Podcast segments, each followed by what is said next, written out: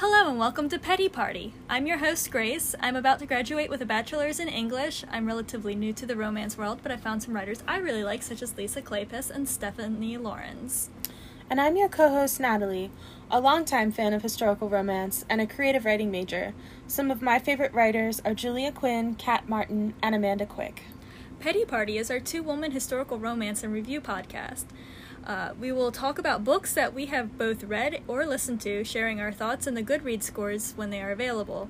Each episode will focus on a different book or topic, and we will always try to let you know what we will be reading next. Our next episode will discuss The Lady Chosen by Stephanie Laurens, the first book in her popular Bastion Club series, which is currently available in the Kindle store, on Audible, and in most libraries. Today's episode is focused on The Reclusive Earl by Ruth Ann Nordin. Over 500 Goodreads readers have rated this book 3.68 out of 5. What do you think, Natalie? I would rate it similarly, um, about a 3.5 for me. a lot of the readers had similar opinions on their likes and dislikes, and we agreed with a lot of them. So, would you recommend this book? If you want to read a bad book for fun, sure. Otherwise, no. It's a long read for a bad book, too, but at least it was free. This might be a good time to mention that all of our episodes will include spoilers. We're going to be discussing major plot points and our thoughts about characters and such in every episode. If you're sensitive to spoilers, right now might be a good time to start reading The Lady Chosen to join us in two weeks for that discussion. So, now with the details out of the way, on to the bodice ripping. Rip. Or, in the case of this book, the hiding under the bed. This book is only available electronically, and that should have been a clue. It was published in 2017. I happen to feel that this book took aspects that made could have made for a wonderful love story and turned it into a bit of a farce. Before we get into that, let's give a quick summary. Here's the Goodreads blurb, albeit somewhat abbreviated. Titled gentlemen are supposed to be perfect. Everyone expects an earl to be refined in every way. Landon Tate, the Earl of Farewell, who's been on the receiving end of the Ton's mockery since he first made his appearance in London, knows this best of all. After the last season, he vowed to stay as far away from London as possible, but when his brother lands in trouble, he has no choice but to come to his aid. Miss Opal Beaufort is attending her brother's ball when she overhears some ladies snickering about a certain gentleman with a lisp. Almost as soon as she intervenes on his behalf, a scandal ensues, and she finds herself suddenly betrothed to him. Now, Landon isn't only forced to stay in London to face the ridicule of the Ton, but he must also deal with a very beautiful wife who might find him as imperfect as he fears he is. Now, we chose this book based on the blurb and the fact that it was free on Kindle. The blurb makes it sound like a pretty, pretty promising and heartfelt story, and while aspects of it were enjoyable, the writing left a lot to be desired, and things that were meant to be emotional often came off as downright ridiculous. This story has all the markings of something that could have been an unusual and excellent romance, but it could have been so much better executed. I did love that both hero and heroine were virgins, and that it was this time the woman who was more confident and self assured, even when it came to initiating sex, despite her lack of actual experience. Their love story was also super sweet. It began with Opal's defense of Landon and reversed after their marriage in a situation where he tries to protect her.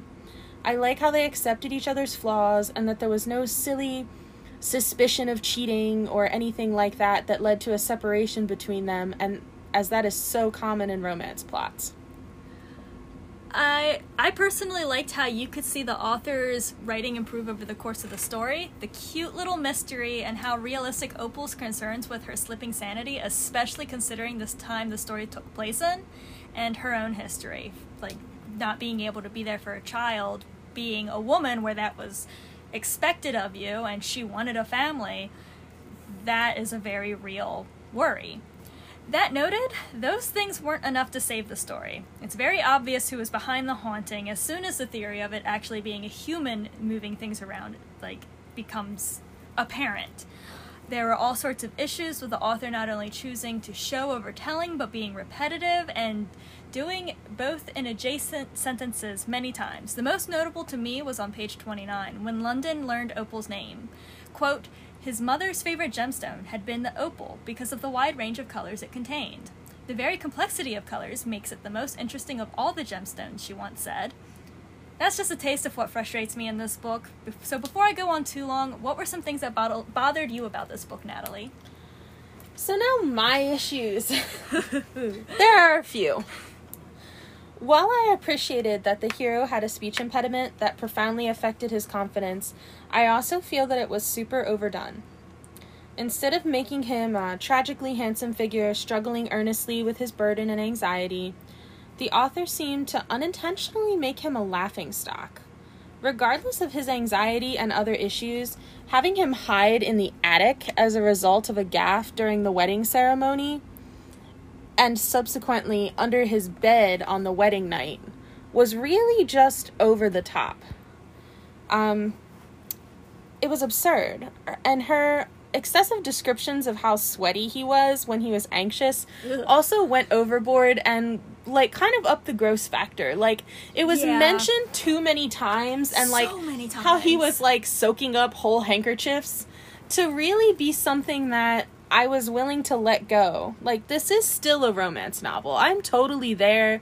You know, for heaven's sake, I've had my hands inside of people's bodies. Like I was an EMT and, you know, did a lot in emergency medicine and I'm not easily grossed out, but I don't come to romance novels to hear about someone's copious sweating. I come here for the romance.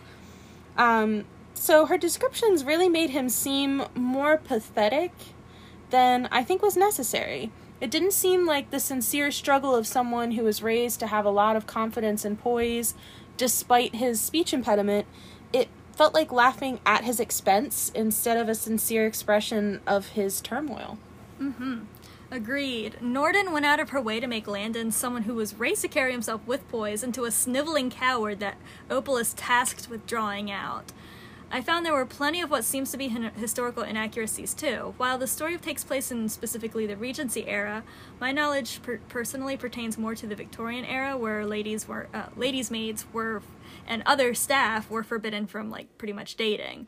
Um, was that true in re- the Regency era? Um, it was because it, you know, spending any time alone with a man, regardless of your social status, would ruin your quote reputation. Yeah, And the reputation of your staff is an extension of yours as a lady. yeah. Um, in this case, I don't think it was so much that her maid had dated as it was a family friend had sort of surprise proposed to her. Okay. And she'd always kind of had a secret crush on them. Okay. So I guarantee you they never actually spent any time together. So yeah, um, but I think that explains that you know social etiquette thing. but um, well, thank you for that. I learned. Uh, I've forgotten that small detail, but um, also one thing I will note was Opal's lack of knowledge on social etiquette is i- astounding. I am surprised that with her now living with a loving family, uh, and having been so for what was it like a year? Or more. Yeah, um, she still thinks it's acceptable to be alone with a man because she has, quote, enough experience with people to know who sa- is safe and who isn't, unquote. Girl, no one. And two, why hasn't anyone told you that it's no good to be alone with a man when you're seeking a suitor? Surely she sh- had to have learned some of that after coming to London before entering society. That was the most implausible detail for me. Yeah. Her her brother is so attentive to every detail of her life and making sure that she's taken care of now that he's rescued her from an abusive mother, you know, that he mm-hmm. was unaware of. That you know, it just completely boggles my mind that he would not have told her the basics And or that anyone too. would have. Yeah. That her sister in law would have allowed her to go about her daily life thinking that this was something that might be remotely appropriate. It's just not possible. Yeah, because wasn't Iris the one preparing her for the season? Like that ball was her entrance into real, like full on society. Yes. That ball was thrown for her, if memory serves. Yes. Uh, to be like, meet Opal, essentially, and come date her. But she was not given this one very specific, like, This it's just not up for debate. This there's Yeah. no way that she would not have known this unless she was a complete idiot or everyone Yes. around her was totally incompetent and negligent. Yeah. And since neither of those things are the case at all, I mean, it just makes no sense. It's a real plot hole for me. Yes. But what I really liked was the way that this book talked about family. Mm-hmm. Because they acknowledged that Opal's mother and her other brother were abusive to her. Um, but also, once her older stepbrother came and, you know, after her mother and brother passed away, you know, took her away to a better life, and she now lives with him and his wife. And, you know, they have such a good relationship where Yeah, it's very she wholesome. she and Iris, uh, you know, the book opens with them caring for Olivia's niece and nephew, and um, Opals. Opal's Yeah. niece and nephew. Before we confuse anyone. I don't know why that came out. Well, you know, Ruth, you should have definitely named her Olivia. Just saying. um, for some reason, I always see Olivia as a loud name. I don't know why that is, and she has enough of that, like I don't know, like brash attitude. yeah. Anyway, But I, I do like I, I think Opal is a nice name. It's And- beautiful. Yes, it is a beautiful name. But man, that that repetitive description. This is my mother's favorite gemstone because of how it shined.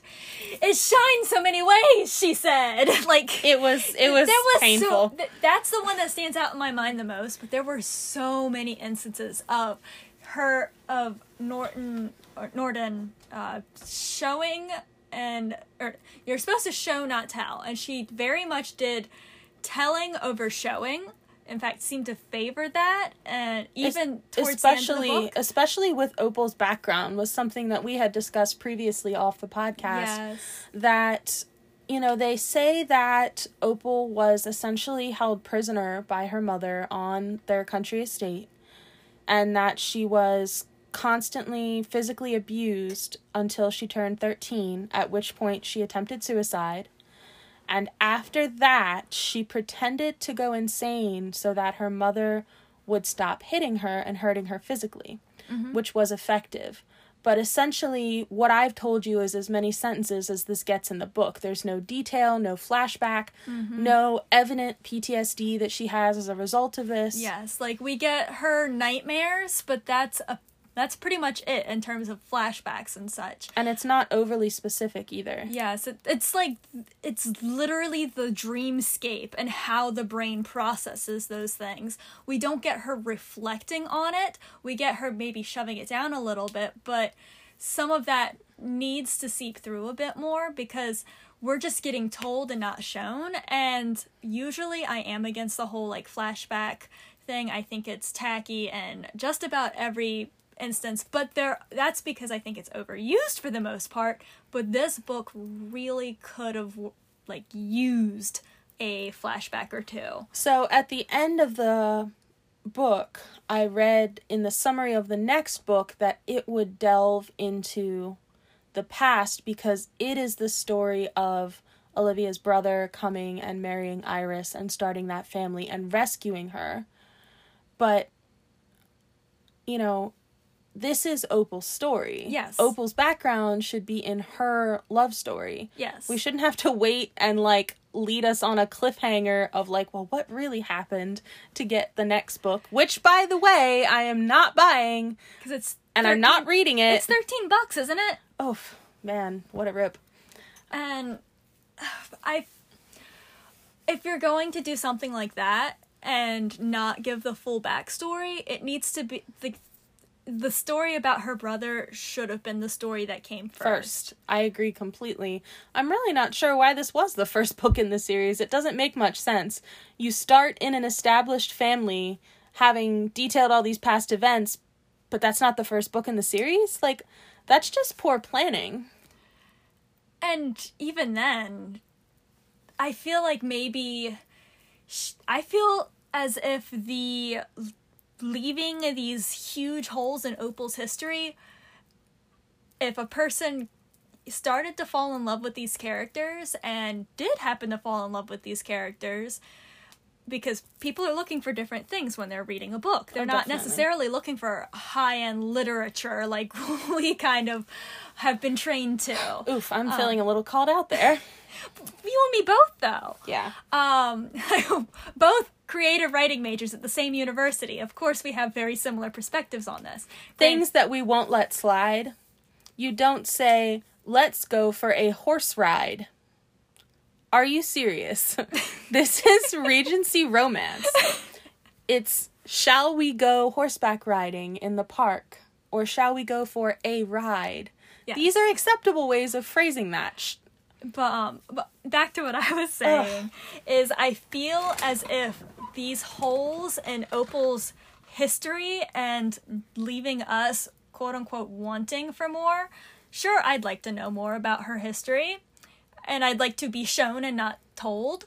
Uh, but I don't want to know enough to spend what was it, thirteen bucks on the next book.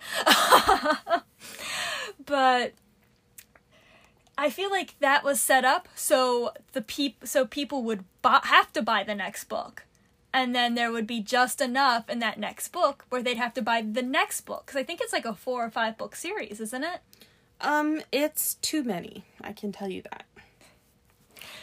So, the other thing that I found alarming is that, uh, you know, people rated this book, and I saw several reviews mention that they generally like her writing, but this book felt like a flop Okay. which was interesting to me because they mentioned that, you know, she writes romance novels with unusual plots, like the speech impediment and both of them being virgins. Like, these are interesting twists. Yes. We don't deny that this book has the markers, the hallmarks of being an unusual hit. Mm-hmm.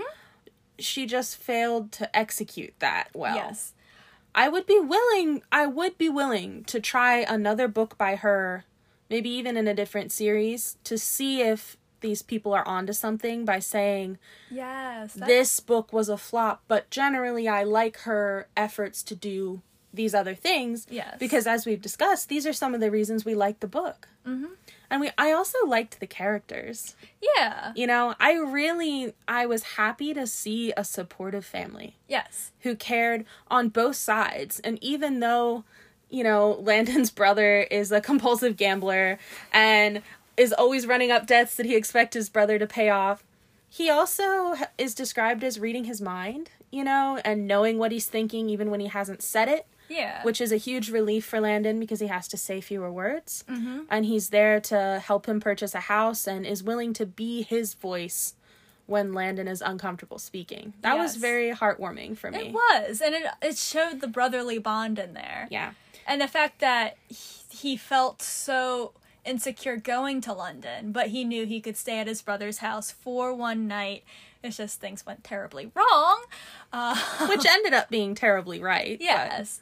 But also, I did find that whole like scene where those women were going in, sneaking behind the the, um, the couch essentially, and snickering and stuff. I found that highly unrealistic too. I don't know. I think that it was not written out in a way that was very realistic or believable, but I can totally picture some catty mean girls That's true. eavesdropping on a conversation just to poke fun of the person later. Yeah, and when when did the uh when did the season start? Like when did uh, young women enter society in the Regency era? Very young. Like about So, what age?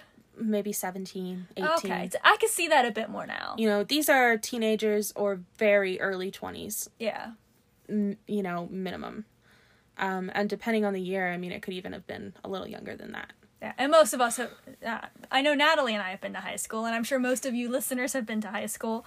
Um, Think about your cattiest high school girls and how they would react to someone with an obvious disability.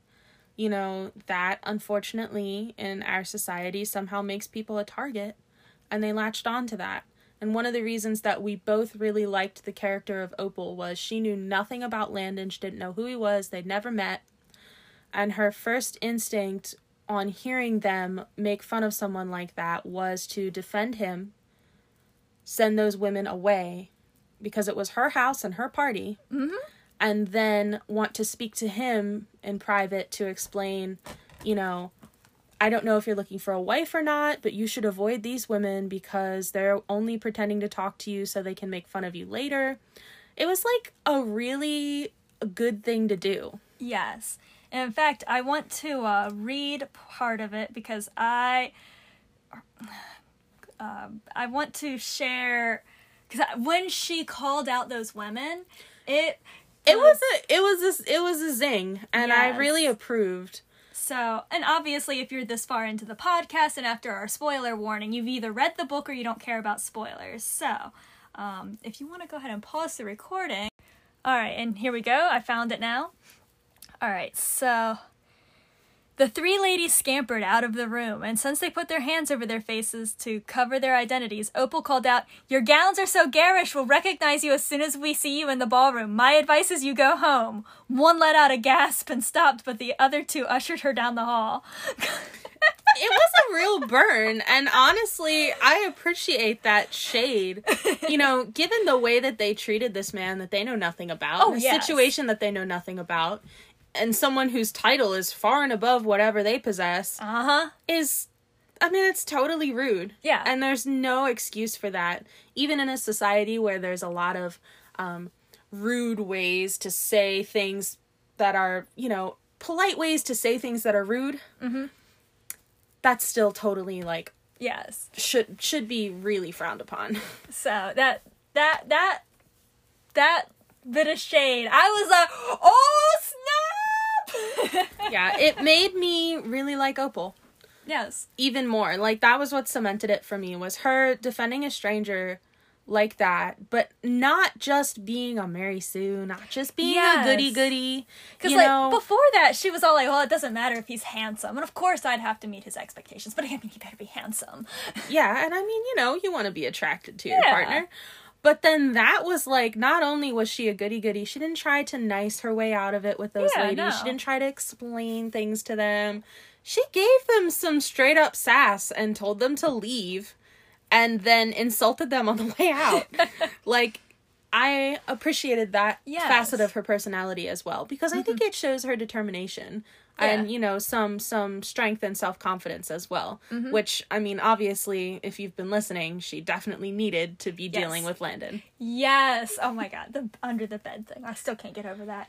So- should we, should we wrap it up now? yeah so let me just address that hiding under the bed so during the wedding ceremony he drops a handkerchief that is handed to him because he is sweating so profusely he and his brother both bend over to pick it up they Knockheads. crack their skulls together and landon is so embarrassed that he literally runs out of the drawing room right at the end of Well, the wedding don't forget at that the end of Opal slips and falls over and reveals her stockings and her s- what was it? Her her her like whole bottom of her legs Yeah. is out of her dress because she fell backwards as a result of Landon bumping into her after bumping into his brother.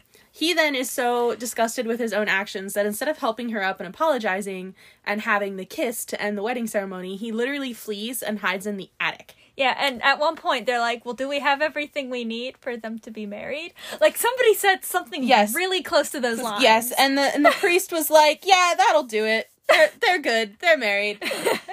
Um what the hell?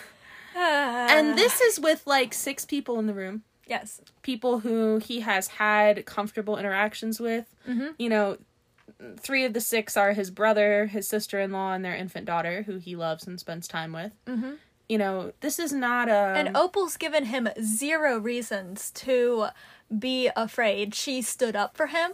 She's been nothing but nice to him. She has been nothing but thoughtful and gone out of her way to make him feel comfortable. I think that this was a real overreaction given the situation. Mm-hmm. And also given the uncomfortable, awkward nature of their introduction and, and forced engagement, Yeah. that this was an unnecessary, awkward, and uncomfortable situation for them. yeah. You know, I can totally understand why he would have been uncomfortable on their wedding night. It is supposed to be the man who has all the experience, and the world is full of romance novels where it's a highly experienced rake who's just Yeah. so tired of seducing easy women that he must have this, you know, sassy virgin. Um, you know, that's great and everything. It was actually really nice to see them get through things together because they both kind of have like a vague idea of Mm-hmm. And, like, yeah, they both- we're pretty sure this body part goes here. they both fumbled through it. Although one thing that really cracked me up, they didn't use any other word to describe the penis than the word penis. I don't know if you noticed that. I didn't they notice only that. used the word penis. Only use the word penis. Huh.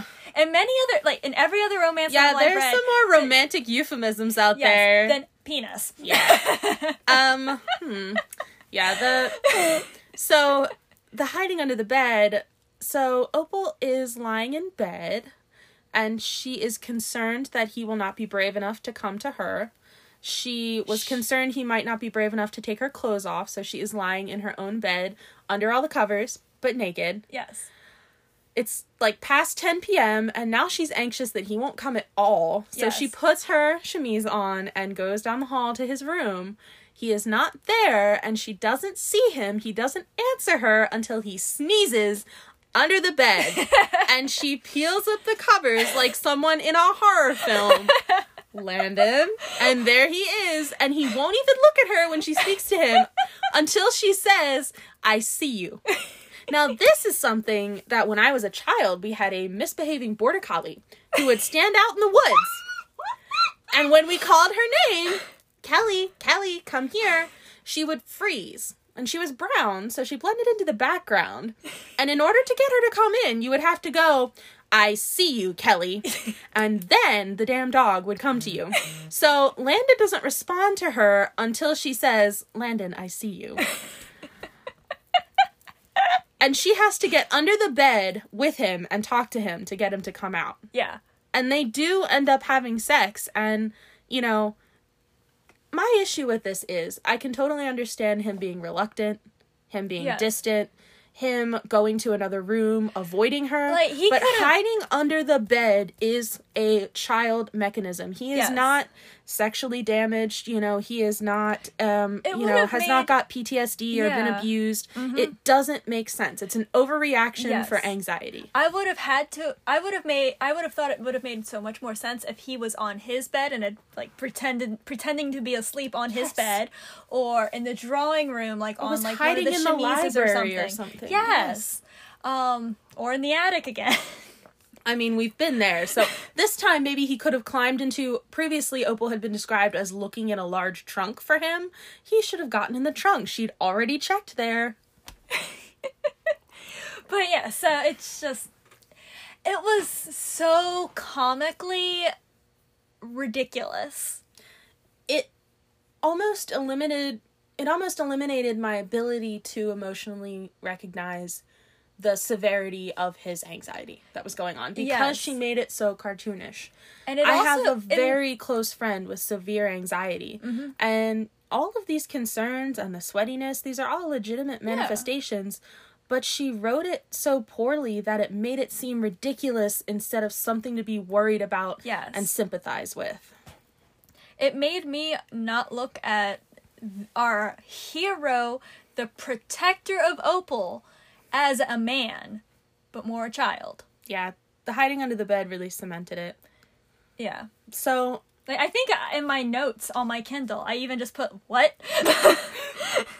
Let me find that. the two of us had a text exchange that was Is he hiding under the bleep bleep bed right now?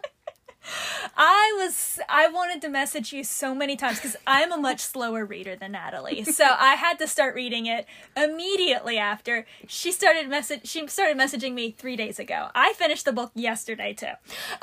I also reread the entire thing this morning just to be clear on the details. I made lots of notes. Well, so here you've had it. Our um hmm, somewhat- Experience. It was an experience. Yeah, that's a, an appropriate way to put it. So, you know, we would recommend this for entertainment, for a good humor. Um, you know, it wasn't terrible. We enjoyed the characters. The overall story had its charm. As I said, I would be willing to give another of her books a chance without paying for it Yes. to see, you know, if if this really is Let's the- revisit her in about a year or two. and think- even if it costs money, if it's one of her most recent books, absolutely brand Yeah, new. Yeah, we'll split it. Yeah, we'll, we'll split it and we'll give it a read and we'll give it another fair shake. That sounds like a plan. So stay tuned for our revisiting Ruth Ann Nordin. Yes. And um possibly another Marriage by Fate book. We'll see. Because I sort of want to know more about Opal's background. so if this book was the flop, we'll see about the next. Yes. All right. Well, as always, thank you so much for listening. This is thank you for attending our petty party. this is Natalie. And this is Grace signing off. We'll see you next in two weeks.